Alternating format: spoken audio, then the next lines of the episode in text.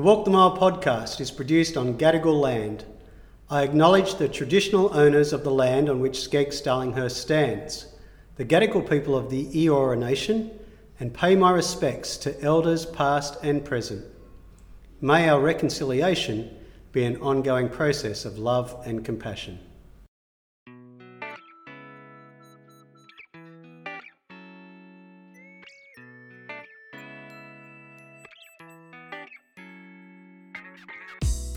Hello, everyone. I'm Gary Lee Lindsay, school chaplain at SCEGGS Darlinghurst, and you're listening to Walk the Mile, a podcast that opens up conversations that we need to have.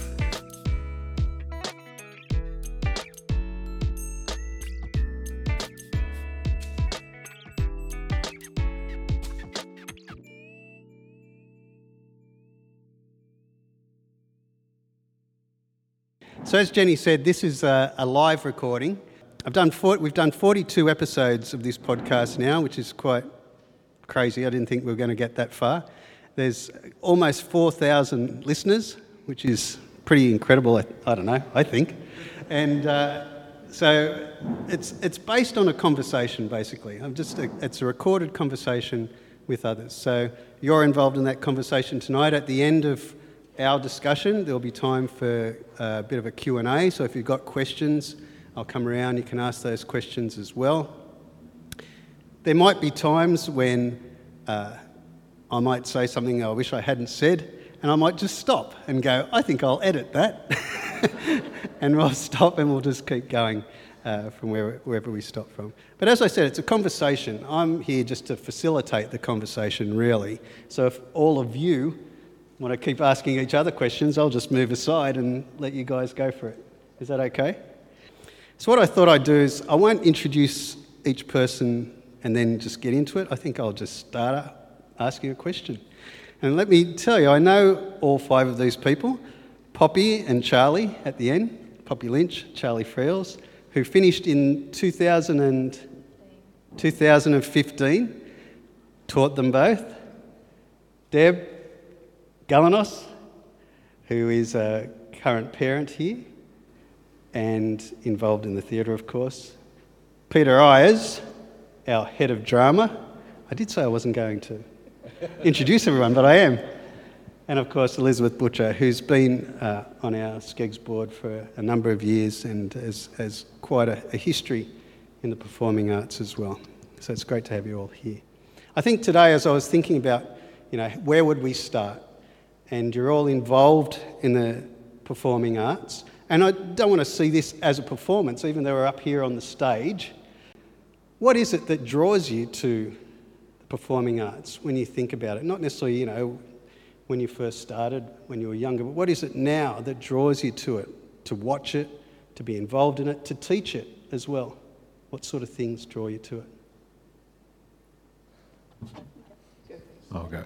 Um, first of all, I think it's, it's fantastic that we've all turned up in perform as blacks uh, pretty much tonight. It's very formal, isn't it? Um, what, what keeps taking me to the theatre, Gaz, I think, is, is just that opportunity to sort of look through um, or be a voyeur to another world. Uh, and, and, you know, theatre is a great way to, to tell stories um, from different perspectives, to walk in someone else's shoes, if you like, so that's what I always get a kick out of, just going and and actually uh, directing or, or, performing in a play myself. You take away so much. I'm sure the actors would agree. So much. Um, new knowledge about that world and about those people because you've been required to research to give authenticity to, to the performance or, or the direction. So um, it's a great learning opportunity.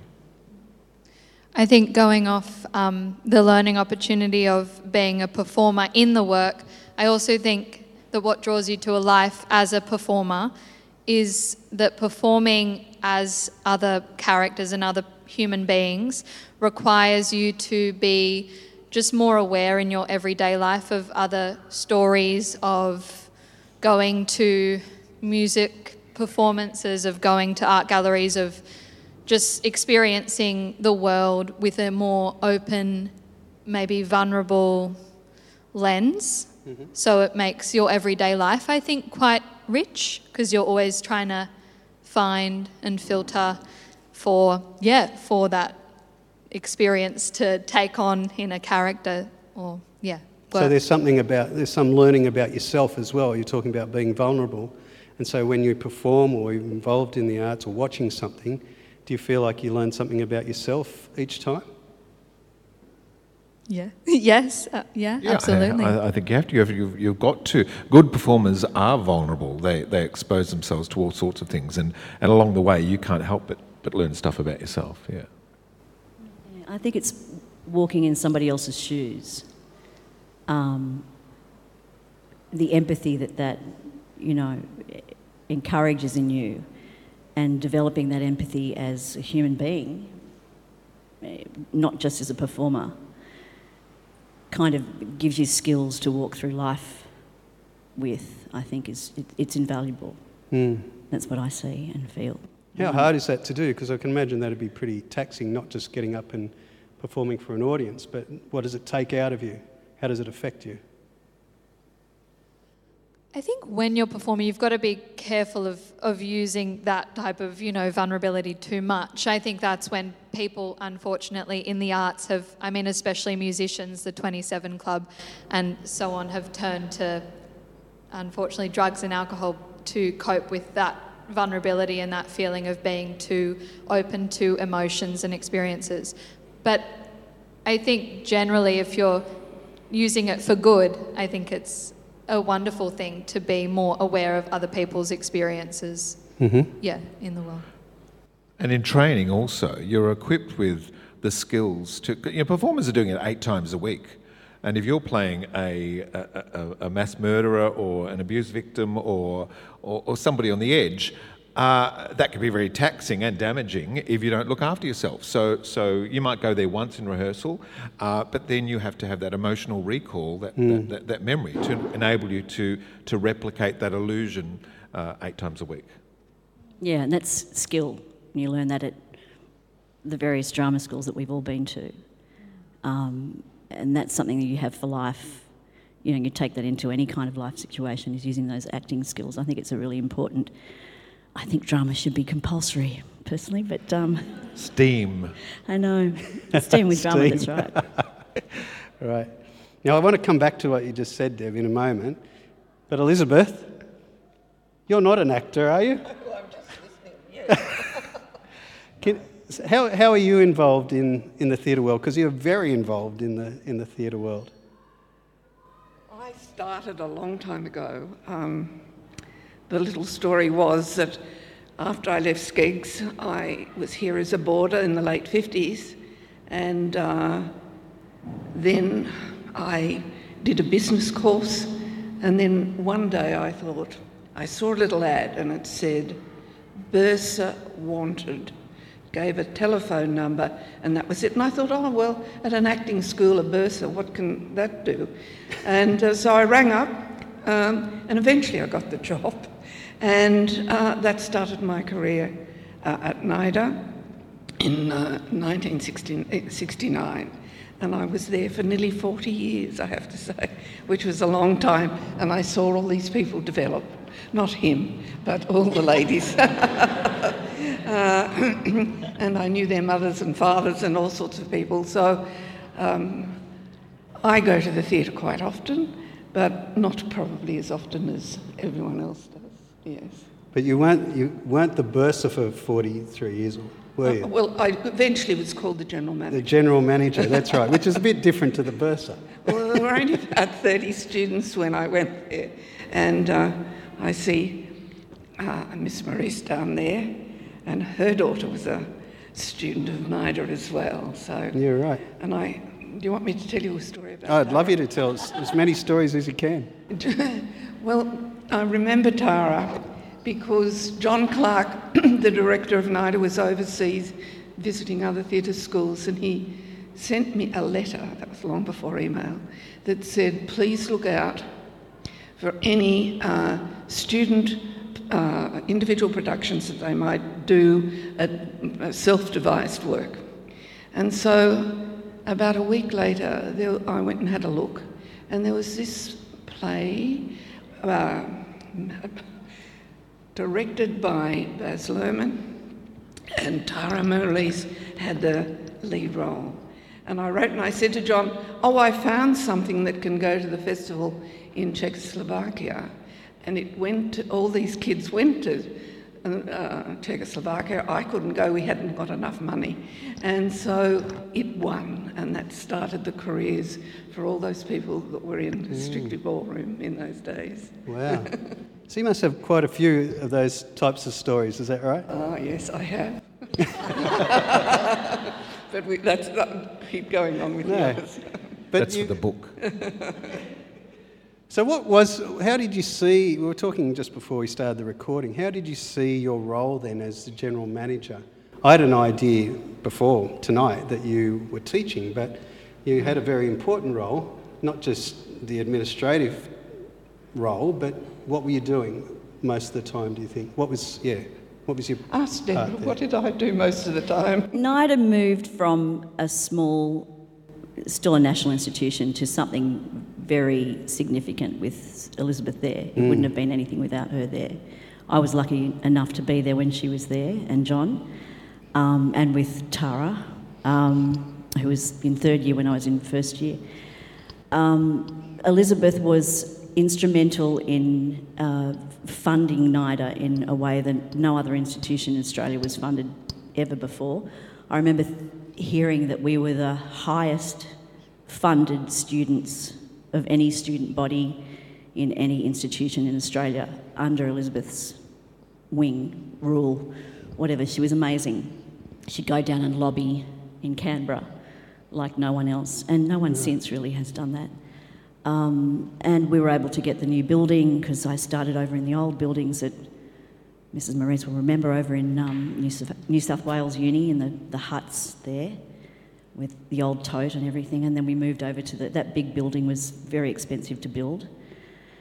And Elizabeth was very instrumental in getting all that sorted. And I remember in second year when we first arrived in, at the new building in 1988, um, it was the bicentennial year. And I think that wasn't a coincidence, I think that was planned.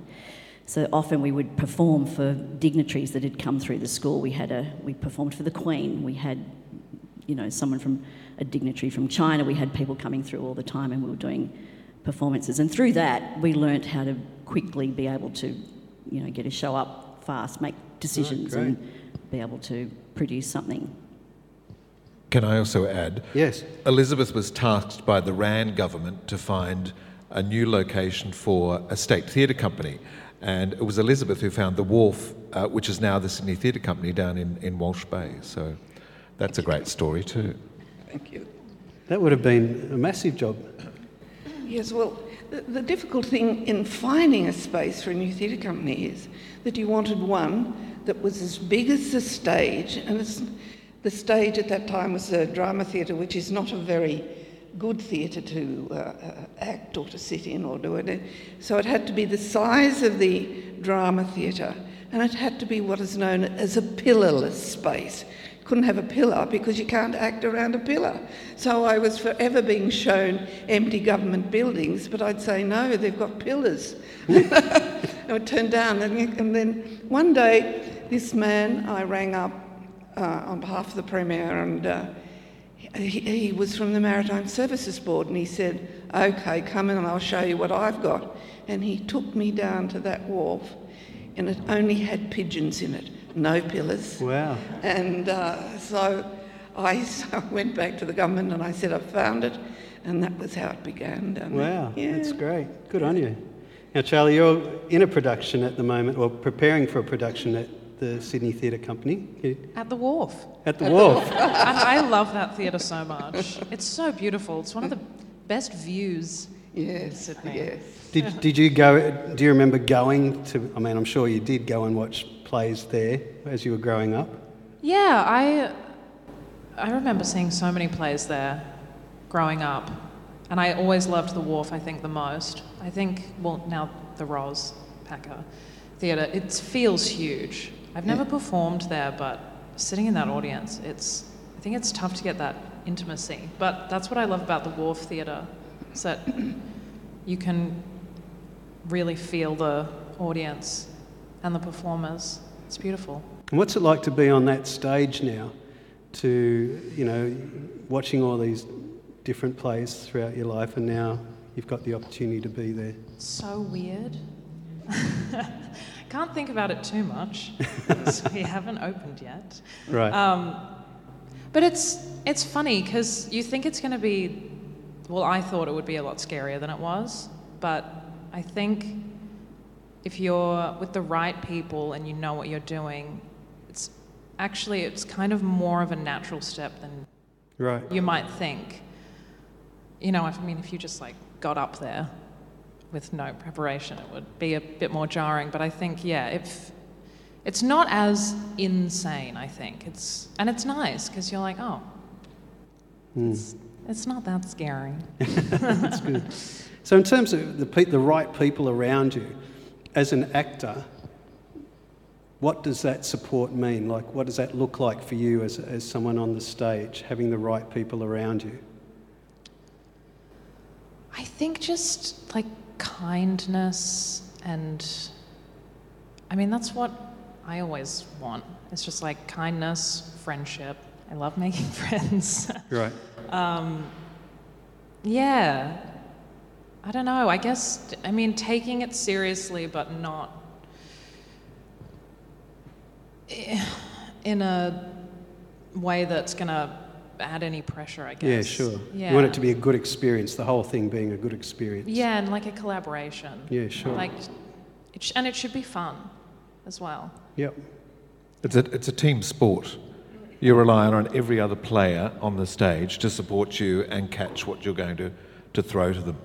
And if I could just do a segue, one of my first plays uh, when I graduated from WAAPA was uh, a tour of um, a play, Oscar Wilde's play, An Ideal Husband. And I was in that play with Poppy's mum, Penny Cook, the wonderful Penny Cook. And um, it was during that production that, that Penny um, fell pregnant. So I've actually, actually acted with Poppy when she was a fetus. Um, so, Do you know- remember it, Bob? Do you remember it? Do you remember that? Oh, absolutely. I mean, Peter taught me all I knew through the womb. Um, yeah. So I, th- I think Well, that, the- and, and, and, and this industry is full of those wonderful connections and uh, across generations Yeah. and and um, and working with people. And speaking of, you know, the team effort of it and putting your trust in people, Mum hadn't told anyone, including her own mother, until about, I think, a month before I was born. That obviously I was tiny. That um, she was pregnant, apart from the costume designer of that show, who had to keep taking the costumes out slightly each week. Um, so there was a lot of trust and faith put in that costume designer. Yeah. there you go. What about, Deb, before you were talking about um, learning certain skills in acting? Well, let me, let me start with you two first when you're at school. Because you did, both did drama at school, I'm guessing. Yes. right. What sort of things do you think you learnt when you're at school about drama compared to maybe what you've learnt later on being involved in drama outside of school? Take it away, Poppy. Um, I think that I can't really answer this question because I didn't know I wanted to be an actor, to be honest. I think I'd pushed it aside. I think that I had a fear of becoming an actor because I think it's quite a challenging industry and I still think it is mm-hmm. to be a part of. So at school, I probably wasn't open to thinking of it as more of that career. But what I did learn is that when I did productions, more so than maybe the um, classroom setting, that those are the memories that have stayed with me for, I mean, I know it's only been eight years, but I think they will continue to stay with me because of that teamwork and that, yeah, that vulnerability that we were talking about that you have to have to put on a production. So I think they were the most real experiences I had at school in terms of my connections with people. Yeah, you've just made me think. I think actually the same for me because I think it's so different to like a, a drama school or something. Doing drama at school, there's not really any pressure because it's just for fun. And I think, yeah, the experiences were so uh, free, I guess. Much more so when, you know, you're at like a drama school Right. and you're being, well, I guess you are marked in high school, but it's kind of different. Yeah, right. Um, yeah, it's. I would love to be able to like go back in time and do some of those things again because it's just a. It's just like a. You're just doing it for fun. Yeah, right. That's Is it it should be. strange? Is it strange at, in, you know, at WAAPA or NIDA or at school? Is it strange to be marked on your performance as an actor? Yes, it's awful. It's so sub- it's so subjective. So I mean, it's awful if you don't have the right mentors. If you have mentors who are telling you kind of why they've given you certain marks and what they see you, um, you know, your potential being or what they see you doing, it's easier. But yeah, if it's just a clear cut. You know, I once I failed a production at WAAPA. It's okay if you fail. I completely failed at produ- How can you fail a production? I got up, I did all the lines correctly, but apparently it was not good Chekhov. So anyway, yeah. I think I fa- failed um, puppetry. like whatever, but I did. What about your experience, Pete? Well, I, I think uh, because performance, you know, and it's something we try. Oh, we, don't try. We actually do with the students here, starting in year nine, and, and just prepare them that you are going to be assessed. And because uh, the work is often the practical work, your body, your voice is the vessel through which you present that work. It's not a piece of paper that you can divorce yourself from in an essay. You know, you get some marks back in, in a maths test or an English test and you don't do so well. Oh, well, I'll do better next time. But if you get a mark less than what you would like for a performance prac or something, that can hurt a little bit because you think, well, you're judging the person, but no, Yeah, we're right. judging the work. So it is, it is a, a psychological game as, as an actor to retain that sense of it's, it's the work, it's not me. It's like when you go to an audition, you know, you can, i when you're a young actor, you invest so much um, passion and want and desire into that audition and getting that audition. And if you don't get it, it's, it's the end of the world until you build up the skills of how to audition. You go, you do it, you walk out the door, you forget about it. If you hear something else, it's, it's a lovely bonus. Um, but you can't live like that, can you? There's all sorts of mechanisms that you have to develop uh, to protect yourself through uh, an occupation which requires you to be vulnerable a lot of the time. Yeah. Yeah, there's about, what is it, 98% unemployment at any given time in our industry. And that means that's a lot, obviously. But it's also between gigs. So Charlotte's about to do oil, but right now I'm technically unemployed. she's unemployed. I'm about to start a show at the Opera House, but technically right now I'm unemployed. I start on Friday, but right now I'm not employed. So it happens all the time. And it's sort of gig to gig. You don't know. It's true what they say about actors that you feel like you're only as good as your last gig, and every gig Yeah. you do, you think that's going to be the last one. You don't know if there's going to be another one at the end of that. So, um, but it teaches you resilience in a huge way Yeah, because right. of that. You get so many, you know, rejections over and over again for auditions. Yeah, I don't think I could stand it. It'd feel like going for a job interview all the time. And that's, That's why I'm still right. here after 21 years because I couldn't be bothered going for a job interview. But um, I don't want to be rejected. But I, I think, yeah, how, as you say, Deb, you learnt that resilience. And, was, and is that just through experience or is there something you have to do in order to learn that? I don't think you do learn it either. At the same time, I think every week, every day, every month, every year is a different. You you might be feeling differently about it. I know. I Mr. Eyers knows because I I work with him at SCEGGS um, on my off times, but also this year it's been for the entire year because it's been not so busy with acting. But I'll go through, you know, a, a day where I'm feeling like, oh, maybe I'll never work again. And that's the, you know, the actor in you where you're like, oh my gosh. But, you know, it, you just have to because Yeah, you love sure. it and you, and you want it.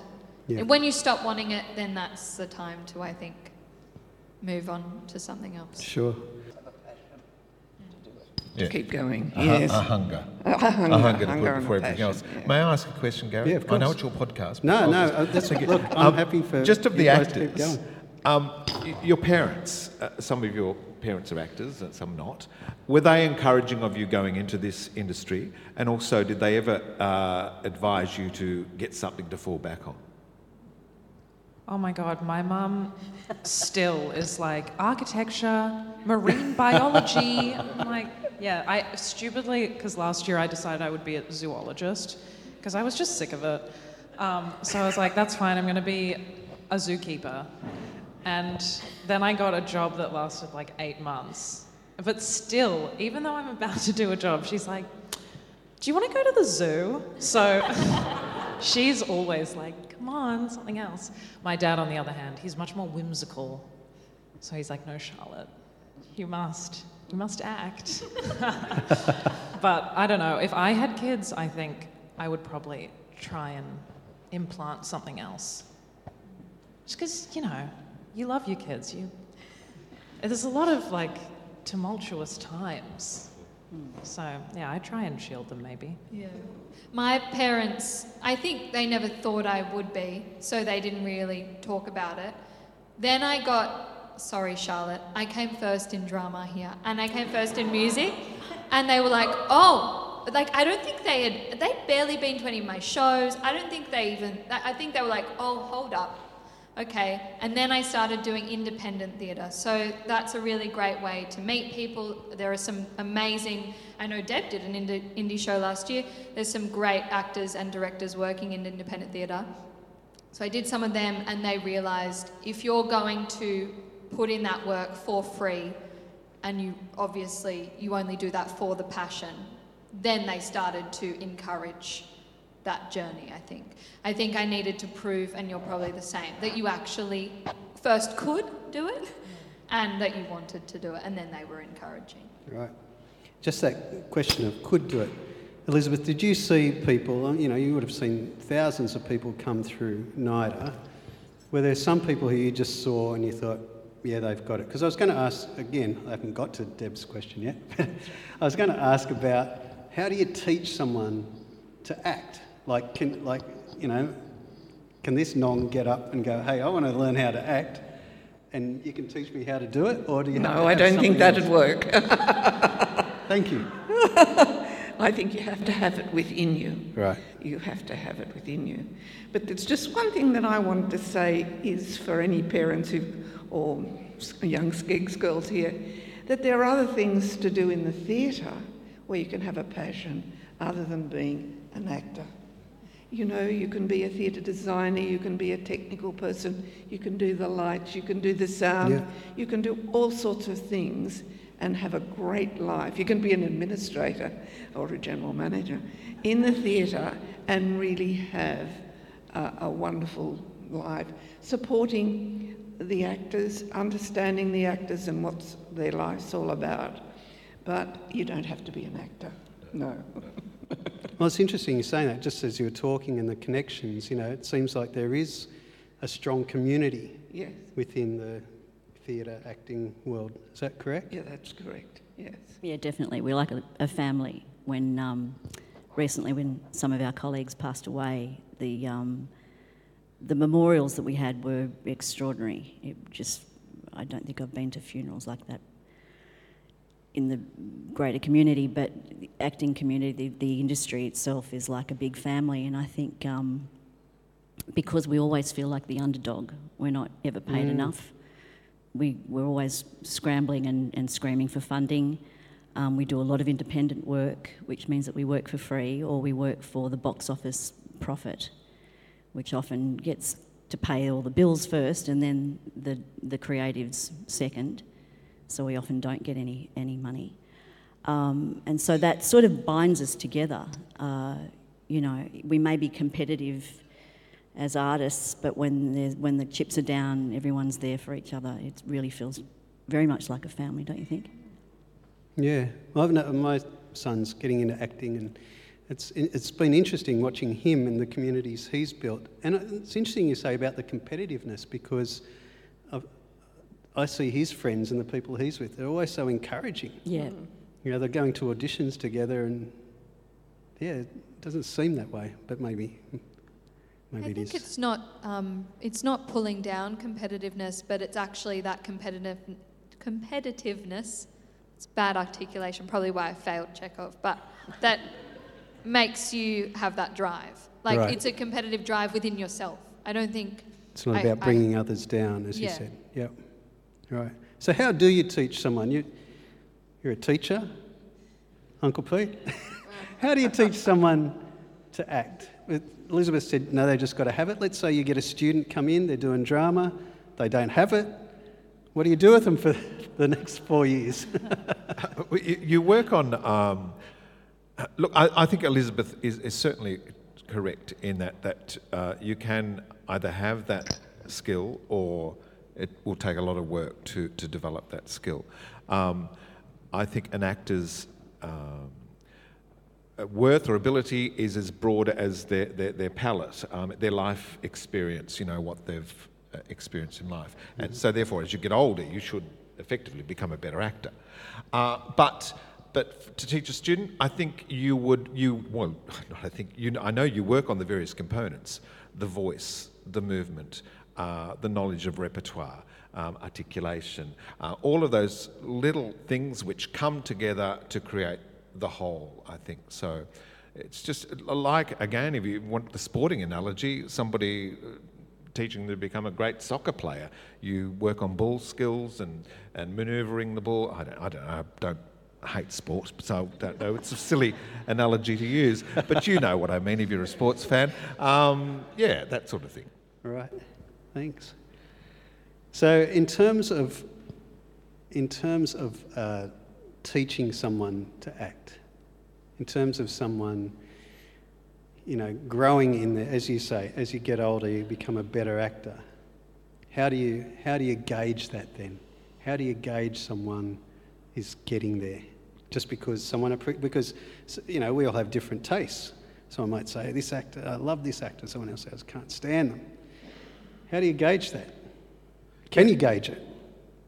Well, it is. It's all very subjective. I'm, I'm sure we know lots of people, lots of colleagues who are mediocre talent who have great success. They're getting work all the time. And I have lots of friends who are great, great actors who never get a gig. So this industry is often about. Um, it's a lottery, isn't it? It's about you know your numbers coming up, being in the right place at the right time, working with somebody who then leads to another working relationship, and we find directors who use the same actors all the time. Uh, and if you're not one of those actors, it seems very unfair. But if you are one of those actors, it's great. And I understand why, because, because those directors have a shorthand with those actors. They know that they can work with them. They know they're going to, up- not going to upset the company. So they keep going back to them again and again and again. Um, yeah, you, you obviously find that, you would think. All the time. There's a, there's a, a little club in each pocket of the industry, I guess. Um, and sometimes those doors feel closed, but you know, sometimes if you're not hard enough or long enough, they'll open for you. And doing independent work helps a lot because you're creating your own work with often new artists, new writers, new actors, new designers. Um, and you're encouraging that creativity where it hasn't been encouraged before, and you're part of that growth. And often that leads to other things. Um, a lot of new writers and, and actors and directors have, have gone on to have fantastic careers um, and started from very small, you know, um, outlying sort of independent kind of productions and, and work. So I, I love doing that. I love working with new writers. I do that a lot. Um, I love helping them, you know, realise their, their vision and I might do that in a short film or something and Yeah, I think we would have all done that and that's very, I love that because it's very exciting. Um, sometimes if you're in a production that's in a big theatre company, sometimes it's a little bit um, disheartening, I guess, because there's less, sometimes there's less creativity with the, the big companies. You can tend to create something from nothing with the smaller companies, which I love Yeah, doing. right. What do you think about that? Is that true? Uh, yeah, no, especially in like commercial theatre, Yeah. it's a whole different thing. It's like a different beast. And you kind of just have to. I mean, yeah, You just you you're just serving what the players, and there is very little room. There's little wiggle room. So yeah, it's. I think it's so important if you're a creative person to have. Yeah, outlets where you can do what you want to do and c- collaborate and create, because otherwise you do get a bit um, creatively fatigued, maybe. So, would you say then the foundation of what you do is more about your creativity? It's not just being on the stage and taking on a role. I was saying to Charlie before we started that I've still got one of her paintings up on my wall in, in the office. She didn't think it was very good, but it's, it's lovely. So, that's something she's created, got nothing to do with acting. How much is it about your creative spirit that you want to express rather than just being in a production? There's a lot of actors that are artists, as in fine art artists. There's Liam Noonan and so many, so many people I know that do art as well as act. And I don't know if that's a coincidence or just part of the creative spirit that they, ha- that they have that they need to, you know, express. I, I spoke to, in my podcast, Stages with Peter Eyers, available Apple Podcasts and uh, Spotify. Great. It's won- won awards, hasn't it, too, yes, Uncle one, one award. Um, I spoke to a lot of actors during uh, the COVID COVID time also, and it was really interesting. Uh, they, and you, you guys would have been the same. They experienced immense, immense frustration and, and depression that they couldn't express themselves in, in, in, in the way that they were used to. So I also found interesting that a lot of actors have another creative bent. Um, Reg Livermore is a fantastic cook, you know, Right. and he's always in the kitchen. Yeah, um, other um, actors who love their garden and have the most manicured, beautiful garden because that's a way, or painting, yes, absolutely. That's a way of, of expressing themselves when they don't have that outlet of doing it on the stage.